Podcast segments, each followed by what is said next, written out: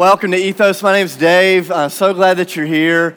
And uh, today's supposed to be the first day of spring, but it does not feel um, very springish, um, which I was a little bit frustrated by, but um, hopefully uh, you're handling that better than I am this morning. If you have a Bible, Genesis chapter three is where we're going to be, Genesis chapter three. If you're using one of our Bibles, that's in the very front. It's actually page two uh, of the Bible that we're using. We're going to be looking at one of the very first um, stories in Scripture. We've been in this series the last uh, six or seven weeks together called Everyday Discipleship, and we're we're wrestling with, okay, how do we as a community of faith really learn to follow Jesus together each and every day? And so we, we spent the first five or six weeks of this series looking at how do we relate to God the Father the way that Jesus does. And so we, we looked at prayer and worship and generosity and hearing the voice of God and responding to the voice of God. And then last week we kind of shifted into the second portion of this series that really wrestles with how do we begin to relate with each other as a community of faith? How do we do life as the people of God in such a way that reflects the beauty of Jesus? So if you're with us last week, we talked about just the way that grace and commitment work together uh, to, to really give birth to biblical community. And uh, this morning we're going to talk about something that, quite honestly, I've been praying through all week because I believe it touches every one of our lives in unique ways. And we're talking about gospel-shaped intimacy.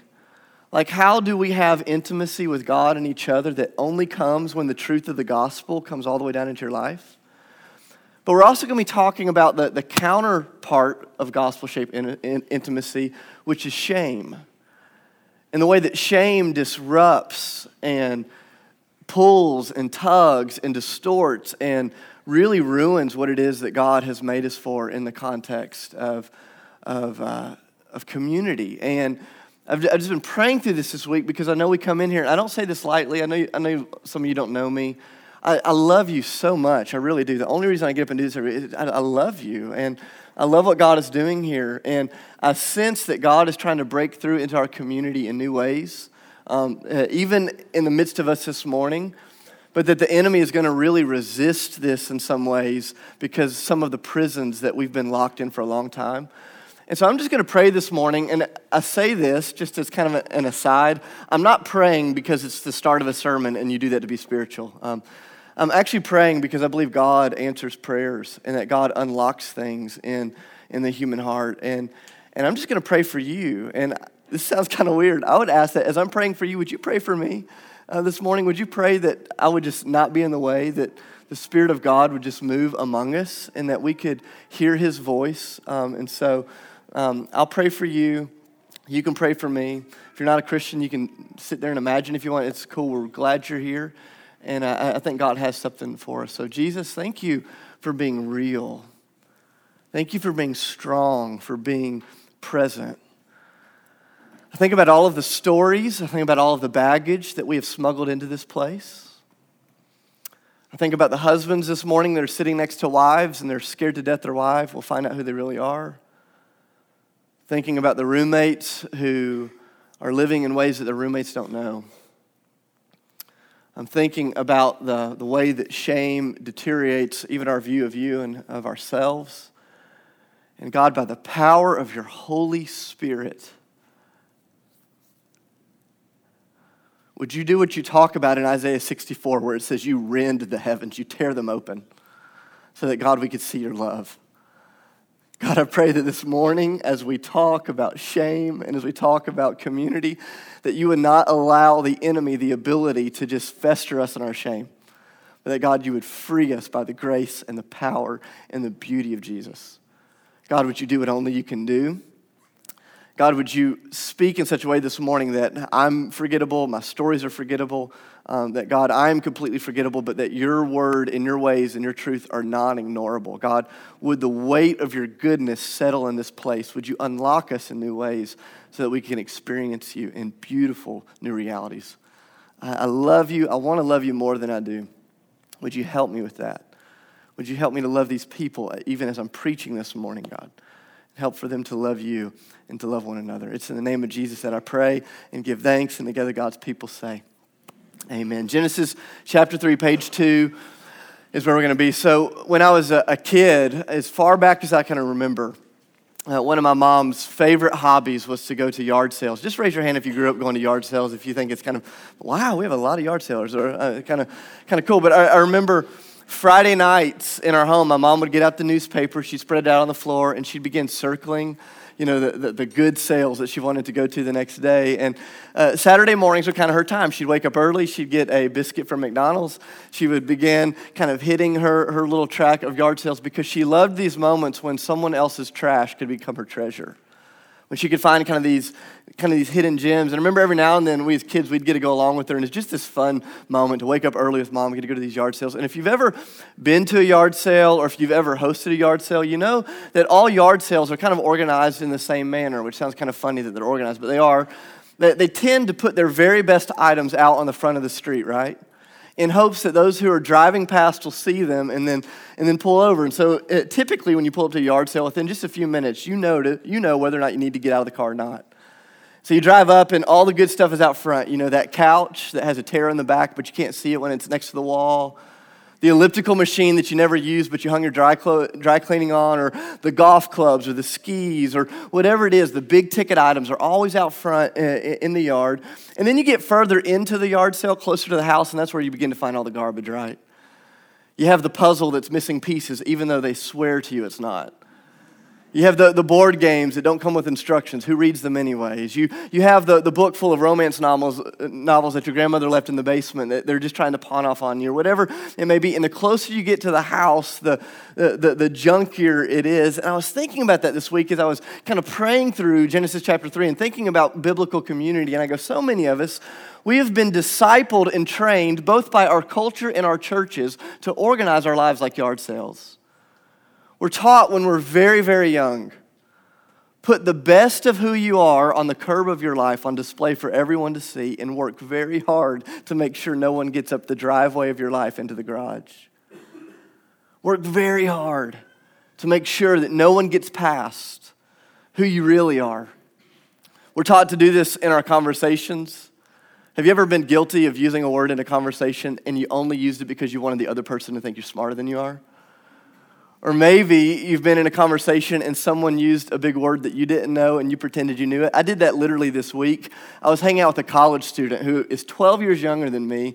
Good friend of mine. His name's Christopher. We're hanging out and he uses this word. I have no idea what the word means. And he's like, you know what I mean? I'm like, yeah, totally, man. I thought I, I do that all the time. We, we fake it, don't we? We fake it in our conversations. We do this at every job interview we've been to. Have you ever been to a job interview where you were one hundred percent honest? Repent now.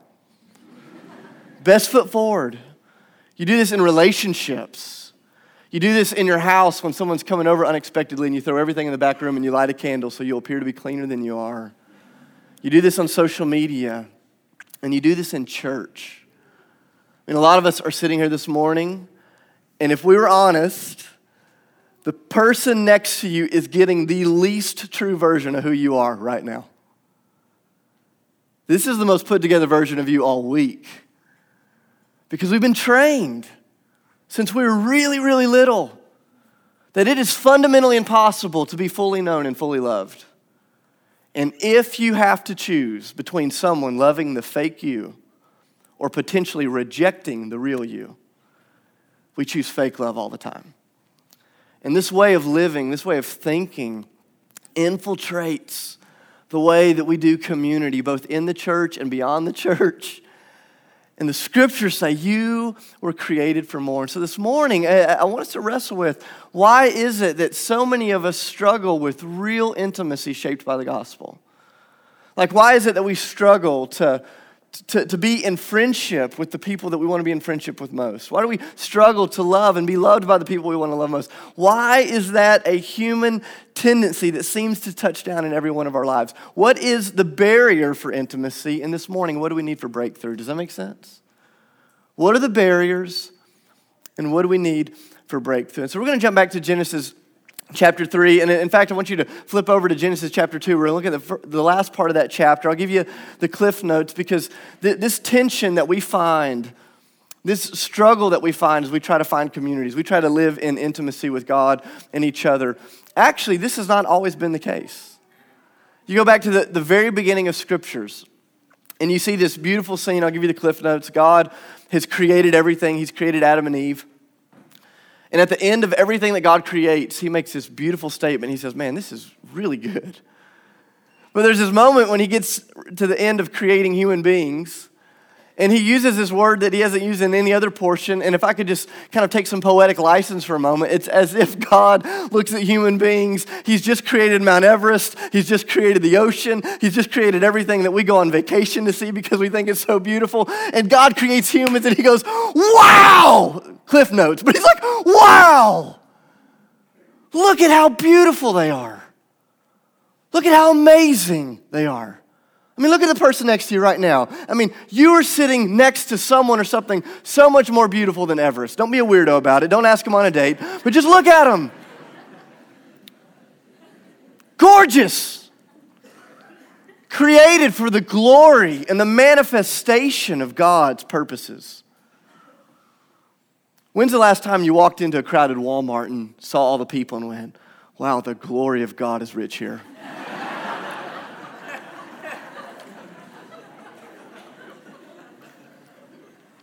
We're laughing because sin has ruined what God has made. And God created them, and there's this community that unfolded. Genesis chapter two, verse twenty-five.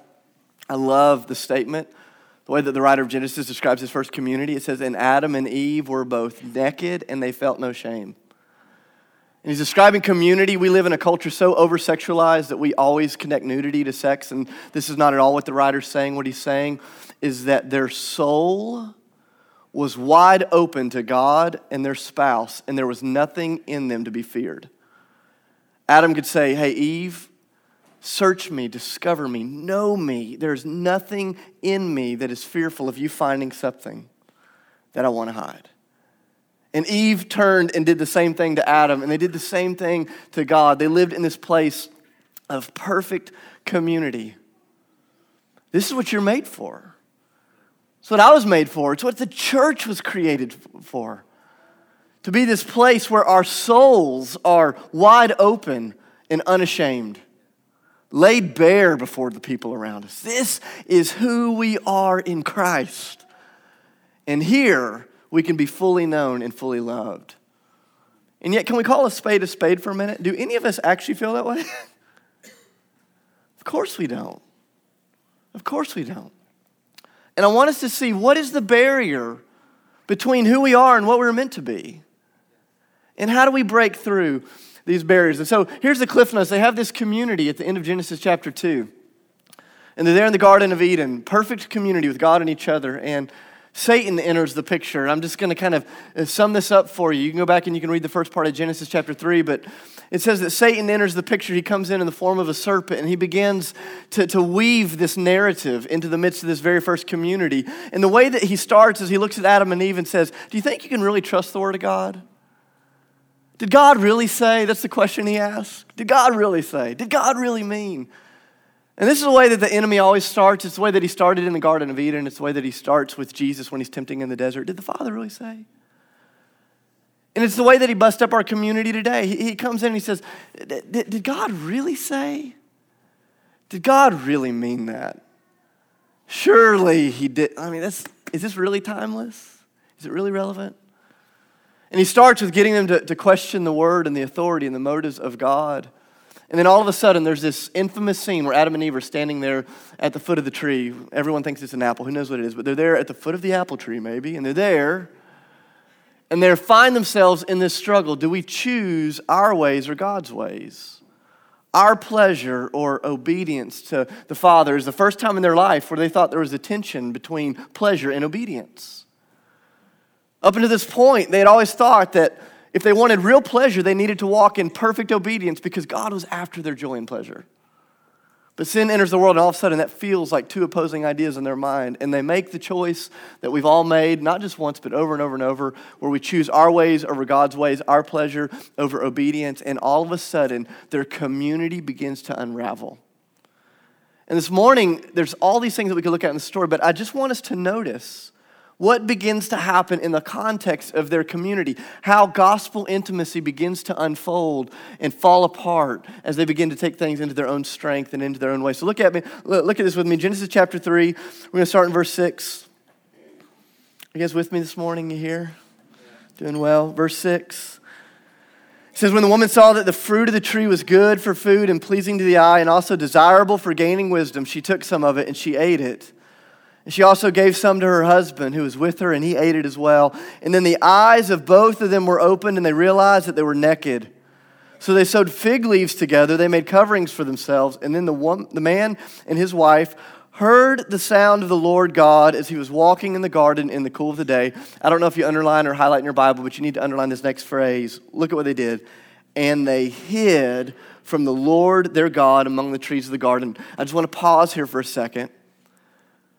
Just a few moments before, their community was marked by openness and vulnerability, trust, no shame, no fear, no worries. To be in the presence of God was a good thing, and all of a sudden they sin and everything begins to fracture. And notice what their first instincts become in the presence of God once sin has entered the picture. No longer is it openness and intimacy and vulnerability. Their first inst- instincts are to hide and to cover. Have you ever noticed how the sins of our first parents have infiltrated your heart in ways that you typically don't think about? Like, isn't it amazing that when you screw things up, when you sin, how quick, how many of you are so quick in the midst of your sin to say, just let me confess it. Just let me share it. Let me tell it. I was thinking about this this week. Like, when I screw things up, my gut reaction, my spiritual knee-jerk reaction is to hide and to cover. Think about a story from a few years ago. Sydney and I were getting ready to move into a new house, and she had this piano that her grandmother had given her. It was a is kind of an emotional gift. Like, some of you have possessions in your life that are like that. They have deep sentimental value. And so her grandmother had given her this piano, and I remember me and some of my buddies were going to move us into our new house uh, while Sydney was at work, and she asked me to be very careful with this piano, and I said, okay, I will be. And so me and my buddy, uh, Will, not Shinnick, who leads worship, another Will, just an aside for you so you can picture, his name is Will also, I'm taking the piano down the stairs, and I get to the bottom of the stairs, and I crack the bottom of this piano. And instantly, like in this moment of just unbelievable fear, I start weighing my options. And instead of being a grown man and calling my wife and saying, hey, believe it or not, I couldn't carry a piano by myself down the stairs. I broke your piano. Instead of just calling her and confess, confessing it, uh, I, like a coward, I take the piano into the living room. I put it up against the wall. Uh, we had this plant that I put next to the place that was broken. And I literally began to hide and cover, thinking, she's never going to notice it. And so there we are. Two or three weeks into the new house, and there's this one moment, I'm back in the bedroom, and I just hear, my name, full name, first, middle, last, never a good thing.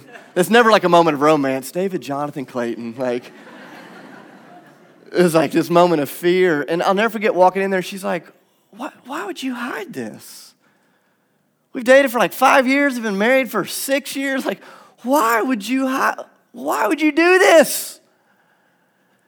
And I went, this is my instinct. And I'm not proud of it. This is your instinct. Sin enters the world. And failure comes our way. And what do we do in the midst of failure? We, we hide and we cover. We hide and we cover. We hide and we cover. Keep going in the story. Look at this. Verse nine, but the, but the Lord called him and said, where are you?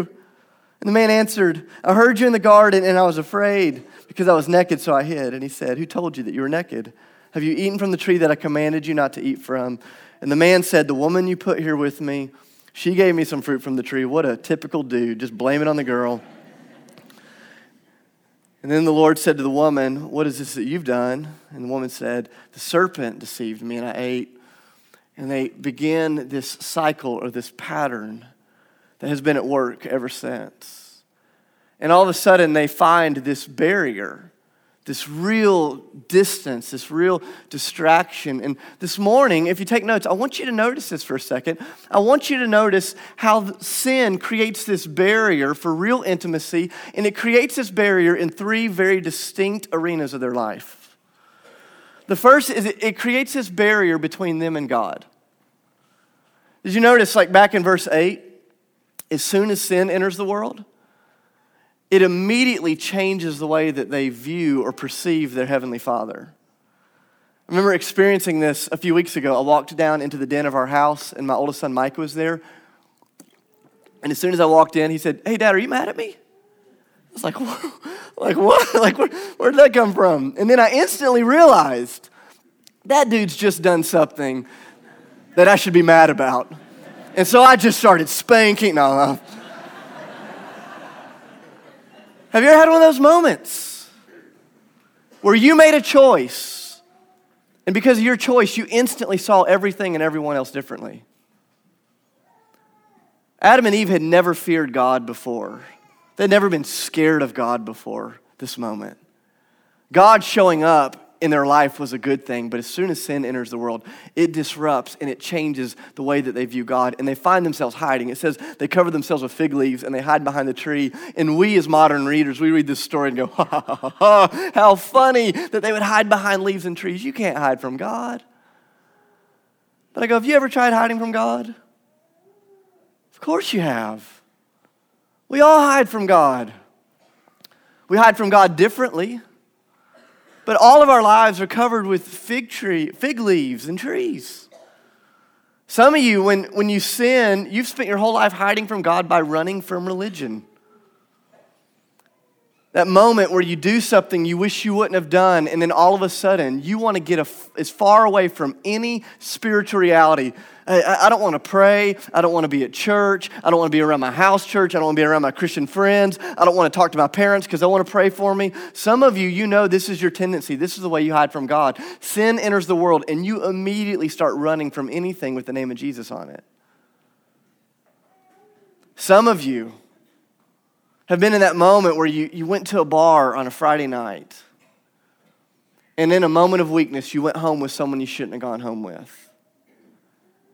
And you found yourself in a moment of joyful, sinful passion. That's what I call it, because sin in the moment always feels fun. And you're having sex with some person, you're not even sure you know their real name. And then the moment it's over, you find yourself in the loneliest place you've ever been because you're laying next to someone who you know doesn't love you. And you're just trying to figure out, what's the escape plan? And you call the Uber, and you're going home. Is this getting too real? I'm just trying to speak into our lives. And you don't want your friends to know or your family to know, and you could just you could plug it in, whatever it is, but that moment of shame hits you. You make that choice that you couldn't imagine hitting you, and you go, man, I don't know if I can pray anymore. I don't know if I can go to church anymore. I don't know if I can take communion. I remember in our church several months ago meeting a guy, and he comes up to me and says, I haven't taken communion in six months. I've been here. I haven't taken communion because I'm not worthy of it. And that's what we do sometimes when sin enters our life. We hide from God by running from religion. Some of you are the exact opposite. You hide from God not by running from religion, but actually running to it. And some of you go, man, I did that thing I thought I would never do again. And so I'm going to serve harder. I'm going to work harder. I'm going to give more. I'm going to pray more. I'm going to strive more. I'm going to listen to more podcasts. I'm going to I'm going to take better notes. I'm going to be dug in. I'm going to I'm going to go after God. Have you ever done this before? And here's the interesting thing. Some of you have spent your whole life hiding from God in the midst of the church. And there's this great fear that if God would speak to you this morning, his first words to you would be words of condemnation. I remember years ago, this couple came over to our house, and Sydney asked the wife a question that has stuck with me for years. She said, hey, if, if Jesus was sitting before you in person this morning, if you could see him, what do you think he'd say to you? And I don't know what I was expecting the woman to say, but I will never forget her response. She said, I think he would look at me and say, I am so disappointed in you. I went, man, why? Because the enemy, the enemy has convinced us that if God were to walk in this room this morning, that it would be bad news for you. When God comes into the room, it is wonderful news. And sin instantly creates this barrier between them and intimacy with the Father. It changes the way they see God, and they begin to hide and cover themselves from God. But it doesn't just create a barrier between them and God. It creates a barrier between them and each other. And I want you to, I want you to notice this. Go back to verse seven. It's the, it's the first time where all of a sudden there's this distance between Adam and his wife, between Eve and her husband. There's this distance. They begin to cover themselves. They've made a choice. They made it together. They made a choice that affected them and God, but instantly it begins to infiltrate the context of their marriage. And Adam goes, I don't know if Eve would still love me if she actually knew me. And Eve goes, I don't know if Adam would still love me if he actually knew me. And they begin to hide and cover. Uh, I, I did this last night uh, with Sydney. I actually had a story from earlier this week, but because I'm such a consistent sinner, I have a story that's even fresher than this week. I have one from last night. We're sitting on the couch, and she and I are trying to make a decision, kind of a big decision in our life right now. And kind of in the midst of that decision, I was wrestling with some kind of hard choices or some hard feelings uh, that I had about that decision. And Sydney looked at me. She said, "She said, babe, I'm not sure what happened, but you just you're, you're like shutting down on me. You're just like closing me off right now." And then I do the typical guy thing. I start proving to her how I'm not closing her off. I'm like, well, I did this. Didn't this happen? You can say an amen if this is true. Amen. Yeah, yeah. So, so I'm, I'm like, hey, here's what I did this week. And I'm just like laying it out there, like logically, here's how you know I'm not shutting you out. And, and then I realized, man, I'm shutting out because there's this aspect of my heart that was connected to that decision that I didn't want her to see. And I've been with Sydney for sixteen years. This morning, I'm preaching on gospel-shaped intimacy, and last night, I was discovering in fresh new ways how sin still keeps me from finding gospel-shaped intimacy with my wife. And there's this moment, this separation that comes where we go, man, if they really knew that about me, there is no way they would love me. And I would rather her love the fake me then be frustrated by or reject the real me. Raise your hand if you've ever felt that. Be honest. Raise your hand if you've ever been in one of those moments. You say, that's who I am. And sin enters the picture, and it doesn't just disrupt their walk with God, and it doesn't just disrupt their, their view of each other. This is one of the most stunning parts of the passage. It even creates a barrier of intimacy with themselves. As soon as sin enters the world, Adam and Eve no longer can really see themselves as they are. I love that moment. I made a joke about it as we're reading through the text. But God comes to Adam and he says, hey, bro, what's what's going on? And, and what does Adam do? He immediately begins blaming God and his wife. Well, God, it's that woman you gave me. If only you would have been more sovereign, you would have given me a different woman because she messed me up. Hey, Eve, what's the deal? Well, it's it's the enemy, God. If only you would have been more sovereign and just kept him out of this garden. Sin enters the world, and it doesn't just create a barrier of intimacy between them and God and them and one another. It creates a barrier of intimacy with themselves. No longer can Adam and Eve see themselves as they actually are. And this is one of the places where we're being robbed. And I say this in love. Man, I hope you hear this in love. Our culture has discipled us in the art of blame shifting. Especially those of us that are in the younger generation, we have been taught over and over and over, it's just not your fault. Well, what's not your fault, Dave? Everything. Nothing is your fault. It's my parents' fault. It's my wife's fault. It's our culture's fault. It's the system's fault. It's the man's fault. It's whatever. It's their fault. It's their fault. It's their fault. I go, this is the reality of sin entering the world. It doesn't just create a barrier of intimacy between us and God and us and each other. It keeps us from seeing ourselves the way we need to see ourselves. And here's the truth. Some of you are experiencing really difficult things in your life right now because you have made really terrible decisions. That's it. And our lives have been affected by the terrible decisions that other people have made, for sure. And our lives are being affected by the systematic decisions, for sure.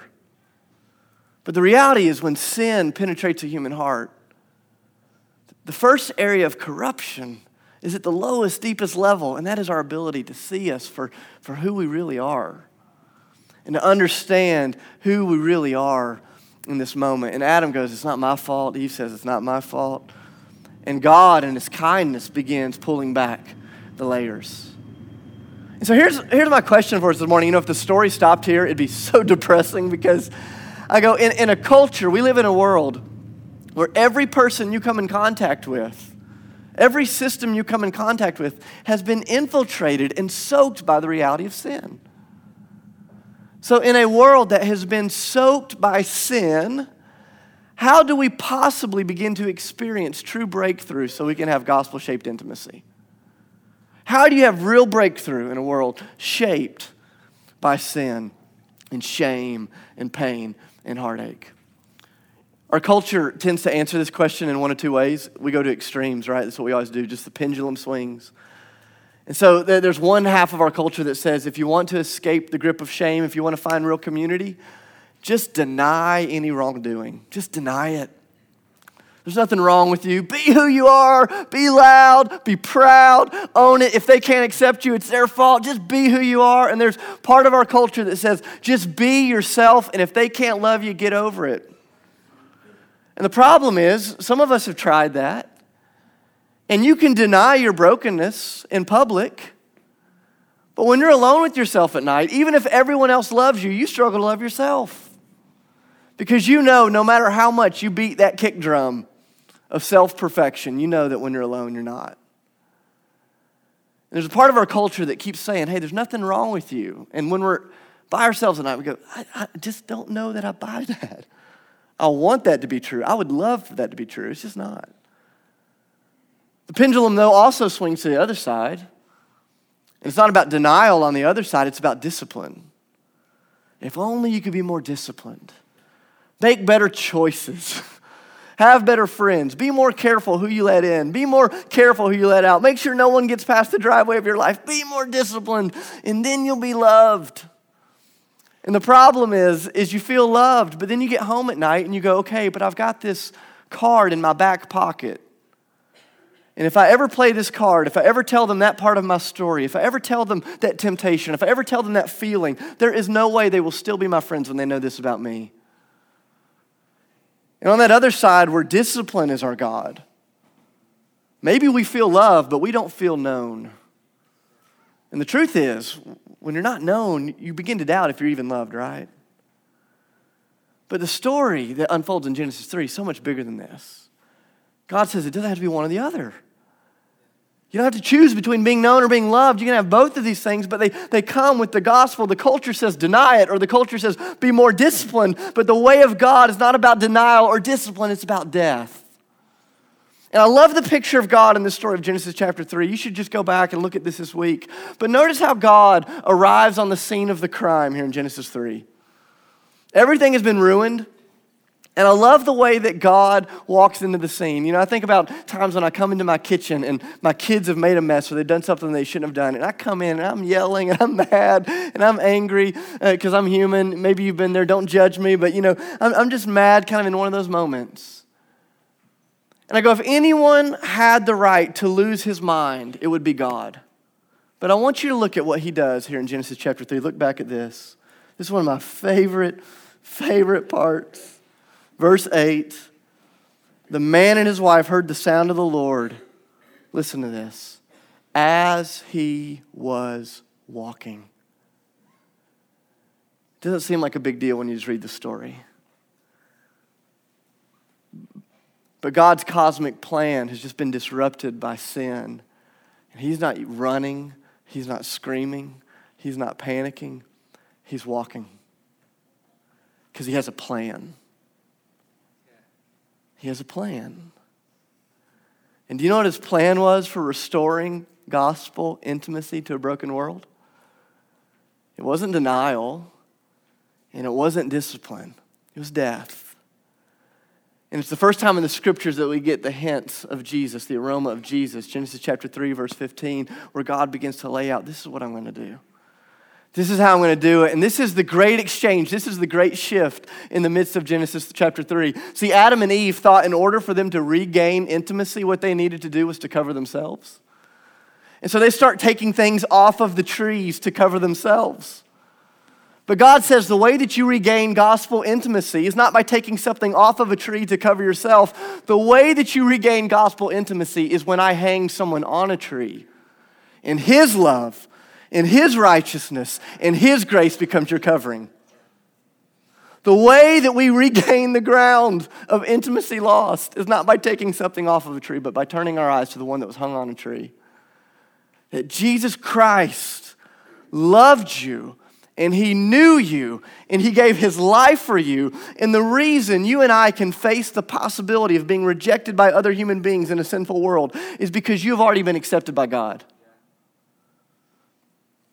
Rejection by people, that fear of rejection by people, immediately begins to resolve itself when we receive the divine acceptance that comes to Jesus Christ and the glory of his gospel. That when you were dead in your sin, when you were covered in fig leaves, when you were hiding in the garden, the God of love came looking for you. He knows your name. He knows everything about you. Every sin you have committed, you committed after his son, Jesus, died and was raised from the dead. And God gave that sacrifice for you and towards you so that the veil between you and God could be torn wide open and so that you could begin receiving intimacy with the Father, intimacy with the people in this room, and intimacy with yourself. See, the, the reason we have the courage to stand as we are is because we've been recipients of love when we did not deserve to be recipients of that love. And so, you know, every week we have, we've wrestled with this and we go, okay, how, how do we put this into practice? And I just want to end by just giving you a couple of really simple things to practice this week, because I don't just want to speak to your heads and I don't want to just speak to your hearts. I want us to wake up on Monday morning and begin reclaiming the grounds of gospel intimacy that have been lost in our, in our ways of sin. And so just three simple things that I'd encourage you to try this week. Number one, we'll be very short. Number one is surrender. Surrender. For some of you, this is coming to Jesus for the first time. You're not Christians. I just want to say this as simply as I know how. The type of intimacy that you were made for is impossible outside of the saving work of Jesus Christ. Only when you are anchored in the confidence of his unending love can you walk with the freedom and community that you're made for. So for some of you, it's a place of first-time surrender. For some of you, it's like I, I described last night with my wife. It's just a place of continual surrender where you just, okay, God, there's areas where I'm still hiding. I'm still in hiding. God, please free me of this. Second thing is not, so first thing is surrender. The second thing is presence. Presence. The presence of God. You know, we, we, we spent five or six weeks talking about how to lean into the presence of God through the word and through prayer, through times of silence, through hearing the voice of God, responding to that. And here's why this is so important. You are being bombarded every single moment of every single day by stories and by people who are saying, you're not good enough. Everything in our culture is trying to convince you to organize the yard sale of your life around the, the, the principles of the culture. And the only way that you begin to reclaim grounds of gospel intimacy is when you spend more time in the presence of God, learning from God the Father than you are learning from the culture around us. A lot of us, maybe all of us, aren't spending nearly enough time in the presence of God. And I'll say that in a legalistic way. But if you're just saying a prayer before you start your day or reading a scripture on your phone and then spending ninety-nine percent of your day doing what you would do, the reality is the narratives of the culture are going to dominate your heart.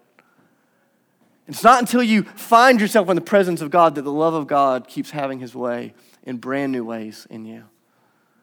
So the first is surrender. The second is about presence. Here's the last one. Number three is confession. And the order of these is so important. Because unless you've surrendered your life to Jesus, unless you have been washed fresh in the love of his presence, you're only setting yourself up for heartache when you live into confession. Because the reality is, some of you this week, you're going to confess things, and you're going to feel very wounded because people will not receive that confession the way that you wanted them to. Some of you will experience rejection as you share your hearts with people that you love. And that's the reality, okay? But it starts... It starts with surrender and presence, and it gives you the courage to live these lives of confession. James chapter five, verse sixteen, there's this very interesting statement. It says, confess your sins to one another and you'll be healed. That's a fascinating statement, James chapter five. He doesn't say confess your sins to one another and you'll be forgiven. Because when you confess your sins to God, you're already forgiven. It's not until we begin confessing our sins to one another that we experience the reality of that forgiveness. Healing does not come until we begin sharing with those who are closest to us some of the things in our life that have been most off limits.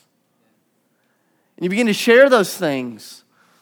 Some of you have been asking God for forgiveness for twenty years for the same thing. He forgave you twenty years ago. But you have not experienced the healing reality of that forgiveness because you can't tell your spouse or your friends or your roommates about it. I'll just bring it down to the ground. Here's how it happened this week. On Sunday, one of my very best friends, he and I have been friends for a long time, eleven or twelve years now. And he had this thing in his life. He made a choice. He He did something when he was eleven years old, which is crazy to think about. He did something when he was eleven years old, and it has haunted him for decades. And we're in this moment uh, up at the prayer gathering on Sunday night, every Sunday night at seven o'clock. We're praying and we're worshiping, and my buddy just begins surrendering this thing before the Lord. Hey, there's this thing when I was eleven. I've, I've, I, what do I do? And he's giving it over. In, in the moment as he's giving that over to the Lord, the love of God just begins to wash down on my friend's life. And I don't know, that may sound like a weird phrase to some of you. Maybe you've never experienced it. I don't know how to make you understand it. Maybe the Holy Spirit will help you. But the tangible love of God just starts just flooding my brother's heart. And as this is happening, his first response is, I've got to tell a couple of my very best friends in this room what's going on. I've got to tell them about the ground that God has just reclaimed in me. And so we we sit down, and he begins to say, hey, when I was eleven years old, this thing happened. I did this thing. And, man, let me tell you, I have never experienced the joy and the closeness of God and the beauty of biblical community like I did as we were sitting in that circle when brother to brother we said, this is who I am. And we put it on the table, and what we received was unbelievable love. It was there in that moment where heaven started reclaiming what had been lost in the garden. And I'm convinced that's what God has for us. And in a minute, we're, in a minute, we're going to take communion. And I want to really challenge you with something on this. I go, where, where is it in that spectrum that you find yourself? Where are you still hiding? Like, like who are you hiding from? Where is God inviting you to surrender? Where does the presence of God need to flood your life? What is something you need, you need to confess?